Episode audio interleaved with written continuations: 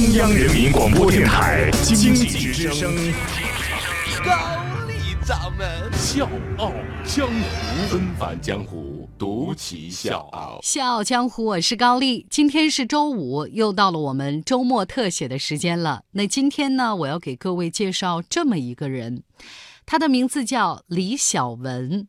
是的，就是这个名字，李小文。可能您之前没有听过他的名字，不要紧。今天的《笑傲江湖》呢，带你认识他，了解他。我相信听过之后，你一定会爱上他。李小文，一九四七年三月二号出生于四川省自贡市。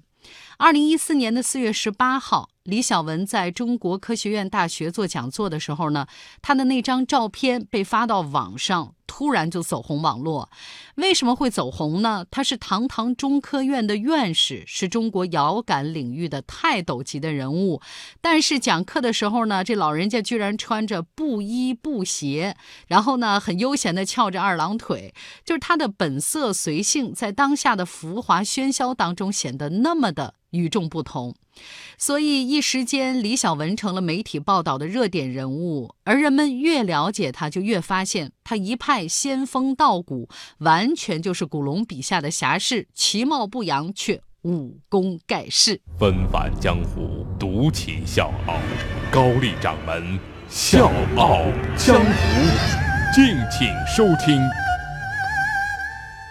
这张照片走红网络之后，没多长时间，华为的副总就找到了李小文，想让他做华为的代言人。李小文呢，点头同意了，但是他提出了一个条件：一分钱的代言费我也不能要。那最终呢，华为的大幅广告内容非常简单，就一句话：华为坚持什么精神？就是真心向李小文学习。说他武功盖世，除了刚才我们讲的淡泊名利，还有就是他的真才实学。李小文呢有三十八篇研究论文被 SCI 引用了五百五十七次。为大家做一个注解，SCI 呢是国际公认的最具权威的科技文献检索工具。那他的硕士论文呢被美国权威著作收入。一九八五年，他的论文被 SCI 引用了一百一十三次。一百一十三，这是什么概念？我告诉大家，只有教科书式的研究成果才有这样的引用数据。而我想告诉大家的是，还不止这些。他还参与了 NASA 的研究项目，可以说是咱中国人的骄傲。他的研究成果和水平都得到了国际公认，一系列的研究成果也有力地推动了定量遥感基础以及应用研究的发展，而且呢，也让我们国家在多角度遥感研究领域保持着国际领先地位。还有就是说，他武功盖世是来自于他的随性纯粹、极简主义。像刚才我说的那个走红的照片。他可以拿着各种科研奖金啊，是堂堂中科院的院士，但是呢，永远穿的黑布鞋，穿个坎肩儿衬衫、小布兜，而且是不穿袜子。这个就是他平日里的打扮。他从来不会为一个特别的场合去穿一件特别的衣服。生活当中呢，他一直在做减法，减去修饰，除去冗繁，也褪去光环。如无必要，勿增实体。这个就是他所信奉的生活哲学。六十一岁的时候，李小文每天还能喝上一斤二锅头，和他最喜欢的武侠小说《笑傲江湖》里面的令狐冲一样，他身上经常揣着一壶酒。就算是在校园里面看他喝酒也不稀奇。院士的身份和荣誉好像并没有改变他什么。说他武功盖世，还来自于他不仅是一名优秀的科学家。更是一位值得尊敬的老师。有人问过他说：“您喜欢带什么样的学生啊？”他的回答非常简单：“有教无类，只要愿意跟我念书的，我都愿意带。”他还喜欢跟学生打赌，而且从来不反对学生的意见，哪怕是特别幼稚的想法，他也会让学生去试一试。而打赌更能坚定学生尝试的决心。我给大家讲这么一个小故事：说有一次，有一个学生呢，在实验观测当中发现，太阳可以从东北方向升起，西北方向落下。咱都知道太阳是东升西落嘛，所以这个学生的发现是有悖于我们的常识的。为了给学生一个发现真理的机会，他就跟学生打了一个赌，师生俩呢分头去查阅资料，仔细论证。结果是什么？您想知道吗？这学生赢了老师。就是用这样的教学方式，他培养了一百六十多名博士、硕士研究生，其中很多人已经成为定量遥感领域的领军人物。我们说他武功盖世，是来自于他侠之大者。为国为民、素昧平生的人，他会去伸出援手。二零零九年，物价飞涨，但是大学科研所的在读的博士每个月的津贴呢，只有三四百块钱。他就认为吃不饱，怎么来做科研呢？为提高中国博士生的津贴改革，他通过发表博文，向教育部这些地方去奔走呼吁，不断的在做努力。一年之后，博士津贴采纳了。不得低于一千元的标准，博士的生活质量有了大幅度的提升。说他武功盖世，还来自于他仗义疏财，扶持后辈。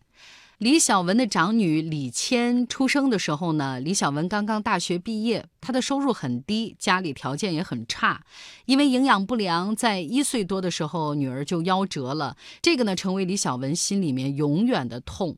但是长女的离去也让他意识到帮助贫困年轻人有多么重要，所以他在获得李嘉诚基金会高达一百二十万的奖励之后，没有选择把这笔钱拿出来改善自己的生活，而是用这笔钱在成都电子科技大学设立了李谦奖助学金。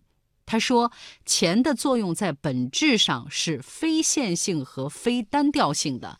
对比较贫困的青年学生来说，很少的一点钱，也许就能帮助他选择正确的人生道路，这就可能拯救一条生命，产生比较好的社会效益。”到了六十岁的时候，李小文还有两个梦想没有实现，一个是做大数据时代的大地图研究，第二个是好好的编上一本教材。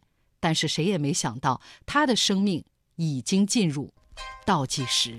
我是吴伯凡，邀请你在微信公众号搜索“经济之声笑傲江湖”，记得点赞哦。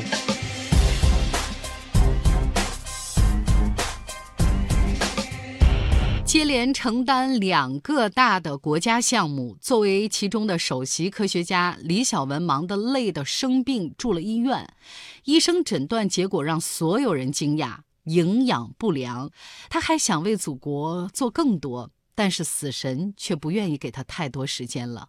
二零一五年一月十号，李小文因病医治无效去世，一代遥感大师陨落，享年六十八岁。在去世之前，他曾经拟下一份尊严死的遗嘱。不允许在他身上使用插管呼吸机，包括心脏电击这样的急救措施。他理想当中离开世界的完美方式是不浪费国家资源，不给别人带拖累，不让自己那么遭罪。他的学生在博客当中是这么写的：布鞋院士走了，或许应该为他欣慰，他过上了一心向往的那种清静生活。可是所有人都是那么的不舍。因为我们热爱他，不仅因为他是科学泰斗，更因为他是接地气的真人。我们敬仰他，不仅因为他是院士，更因为他是传道授业解惑的教师。我们怀念他，不仅因为他的才华，更因为他是充满纯粹力量的侠客。素心明志，两杯浊酒论天下；侠气致远，一双布鞋任平生。这个就是李小文一生的言行，他维护了传统知识分子的风骨本色随性，这种影响，我个人认为，甚至比他在遥感领域做出的贡献更可贵。这就是我们这一期《笑傲江湖》周末特写的内容，这就是布鞋院士李小文的故事。像他这样的当代中国科学家，是真正值得我们所有人去崇拜、去敬仰、去铭记的。